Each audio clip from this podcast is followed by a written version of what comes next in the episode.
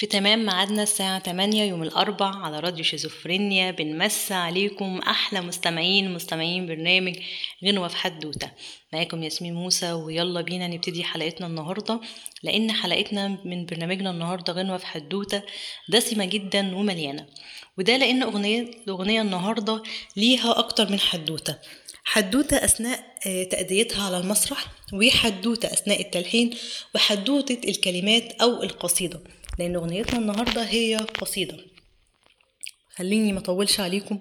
هي أغنية قارئة الفنجان. قارئة الفنجان أنا عايزة أقول عنها معلومة إن هي من الأغاني اللي قعدت فترة طويلة جدا من آه، سنة آه، ما تم غنائها سنة 1976 لغاية 93 كانت بت- بتتعبى في شرايط وبتطلب من الجمهور وكانت بتحقق مبيعات آه، هايلة جدا في الفترة دي. قارئة الفنجان هي طبعا غناء الفنان عبد الحليم حافظ وكتابة الشاعر نزار قباني وتلحين محمد الموجي. تعالوا بقى نبتدي كده واحدة واحدة ونبتدي من البذرة أو البداية اللي هي القصيدة.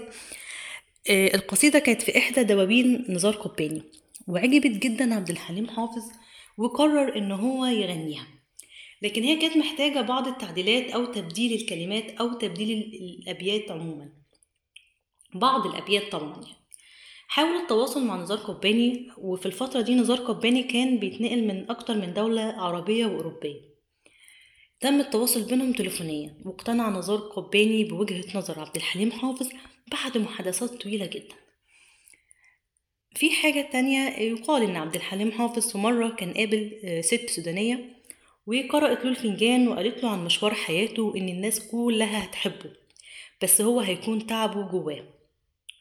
فهو لما شاف ال- القصيدة دي حب يعمل بعض التغيرات اللي تتماشى مع آه، حياته هو. حاجة تانية آه، في إحدى اللقاءات كانت سعاد حسني قالت إن القصيدة ديت اللي كان بيغنيها عبد الحليم حافظ كان بيغنيها ليها هي وده بسبب تورطها في العمل في المخابرات آه، أجبرت على هذا. آه، كم يعني لما بنيجي نقرأ بنلاقي ده بنلاقي بعض الحاجات اللي بتقول ده. وإن عملها في المخابرات ده كان سبب في انفصال عبد الحليم حافظ عنها وإن هي الست المقصودة في القصيدة.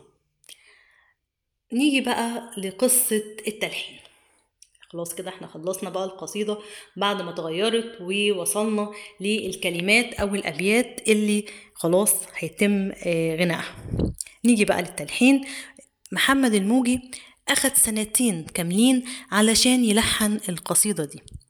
كان بيختار مقاطع ويعملها بأكتر من مقامات. فلما كان بيروح علشان يعرضها على الفنان عبد الحليم حافظ كان بيختار إن هو هيغنيها بالمقامات المختلفة ودي كانت حاجة مختلفة جدا يعني أو حاجة في في الغناء العربي كانت نادرة. أثناء بقى خلاص ال- ال- القصيدة خلصت والتلحين خلص وخلاص ال- القصيدة أو الأغنية في مهدها. ومفروض إن محمد الموجي بعد ما بيلحن بيعمل حاجة اسمها نقل ال- اللحن إلى النوتة بالصوت. حصل احتباس آه، لصوت محمد الموجي وتعب وما كانش عارف ينقل اللحن للنوتات الموسيقية. خدت فترة طويلة جدا لحد أساسا يعني ال- الموجي في فترة تلحين أغنية قراءة الفنجان هو عمل أغنية تانية لعبد الحليم حافظ لما النجمة مالت على القمر. وطلعت الأغنية وكان لسه هو مستمر في تلحين قراءة ال- الفنجان. خلاص بعد ما خلاص خلصنا وحصل إن هو طاب أو خف من الاحتباس الصوت نقل اللحن للنوتات لكن كانت خلاص الحفلة باقي عليها 12 يوم بس. وكان لسه عليها تدريب الفرقة الموسيقية. فعبد الحليم حافظ كان مقرر إن هو يلغي الحفلة. لكن تم الرجوع عن قراره بعد ما آه، مجدي العمروسي أقنعه بأن ده ما ينفعش وده كان صديقه في الوقت ده جدا وكان بياخد رأيه وبيحترم رأيه. وأقنعه إن ما ينفعش إن إحنا آه، نلغي الحفلة. فهنا بقى قرر عبد الحليم إن هو يتراجع بعد بقى كمان ما الفرقة الموسيقية الفرقة المسية في الوقت ده اللي هتقوم بأداء اللحن على المسرح وعدته بأنها هيشتغلوا 12 ساعة تدريب يومي لمدة 12 يوم وإنهم هيطلعوا بالأغنية. هنا وصلنا للأغنية بقى على المسرح على المسرح في إبريل في حفلة شم النسيم 1976 على المسرح هنا بقى حصل مفاجأة الفنان عبد الحليم حافظ معروف بإن الناس بتحبه جدا و وجماهيريته كانت عالية جدا. فوجئ بمجموعة من المستمعين بيعملوا دوشة جامدة جدا وبيصفروا وهو حاول يسكتهم وحاول يقول لهم إن ده ما ينفعش سيبوني أكمل. آه ومنهم واحد طلع آه سخرية منه عامل فنجان آه عامل عامل جاكيت بدلة وعامل عليه فنجان شاغل عليه فنجان هنا وفنجان هنا كسخرية من عبد الحليم حافظ وسخرية من الأغنية هنا اتعصب عبد الحليم حافظ وسكت. وحتى في حتة قال فيها لو أنتوا بتعرفوا تصفروا أنا بعرف كمان اصفر وهنا بقى قامت يعني قامت قومة على عبد الحليم حافظ بأنه اتكبر وإن هو شخص اتكبر وعشان الجماهيرية وإن هو بقى فنان معروف. عبد الحليم حافظ ظهر في برنامج بعد كده وقال إن الناس ديت مزقوقه عليه. وبرضه الفنانة نجوى فؤاد قالت الكلام ده فيما بعد إن كان في ناس زقة حوالي 25 شخص ما كانوش راضيين إن هم يسكتوا في, ال... في إن هم يسكتوا عشان يسمعوا الأغنية. وإن هو كان بيقول دايما إن لما كان جمهوره بيسقف أو بيعمل دوشة وبيطلب منه ده كان الجمهور بيسكت.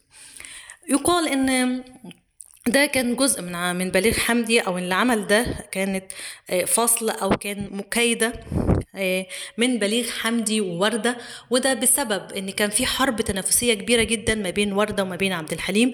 وإن كان في لحن بليغ حمدي كان مفروض إن هو يعمله. عبد الحليم لكن كان عبد الحليم طالب منه بعض التغيير التغييرات لكن هو رفض فهو مرضاش ياخد منه اللحن ولا الأغنية واتجه لتلحين قراءة الفنجان في الوقت ده لمحمد الموجي. ويقال في بعض برضو إن ده بسبب أحد ضباط المخابرات اللي كان في بينهم توتر في العلاقات ما بين عبد الحليم حافظ والضابط ده إن هو كان حابب إن هو يبوظ الحفلة لعبد الحليم حافظ. وده بسبب إن عبد الحليم حافظ اشتكى رجل المخابرات ده اشتكاه لعبد الناصر في فترة سابقة للأغنية بسبب سعاد حسني. قصة طويلة جدا القصيدة قوي طويلة لكن ممتعة جدا ممتعة جدا كقصيدة حقيقية المفروض أن يقال أن هي كتبت على أنها لفلسطين وتم التغيير علشان تكون بهذا الشكل. والغناء كان قوي واللحن كان قوي. وهنا خلصت حدوتتنا حدوتة قراءة الفنجان. ما تنسوش لينك الأغنية هيكون في أول تعليق. أتمنى إن, الأغ... إن حدوتة النهاردة قراءة الفنجان تكون عجبتكم. وإلى اللقاء ودمتم بخير.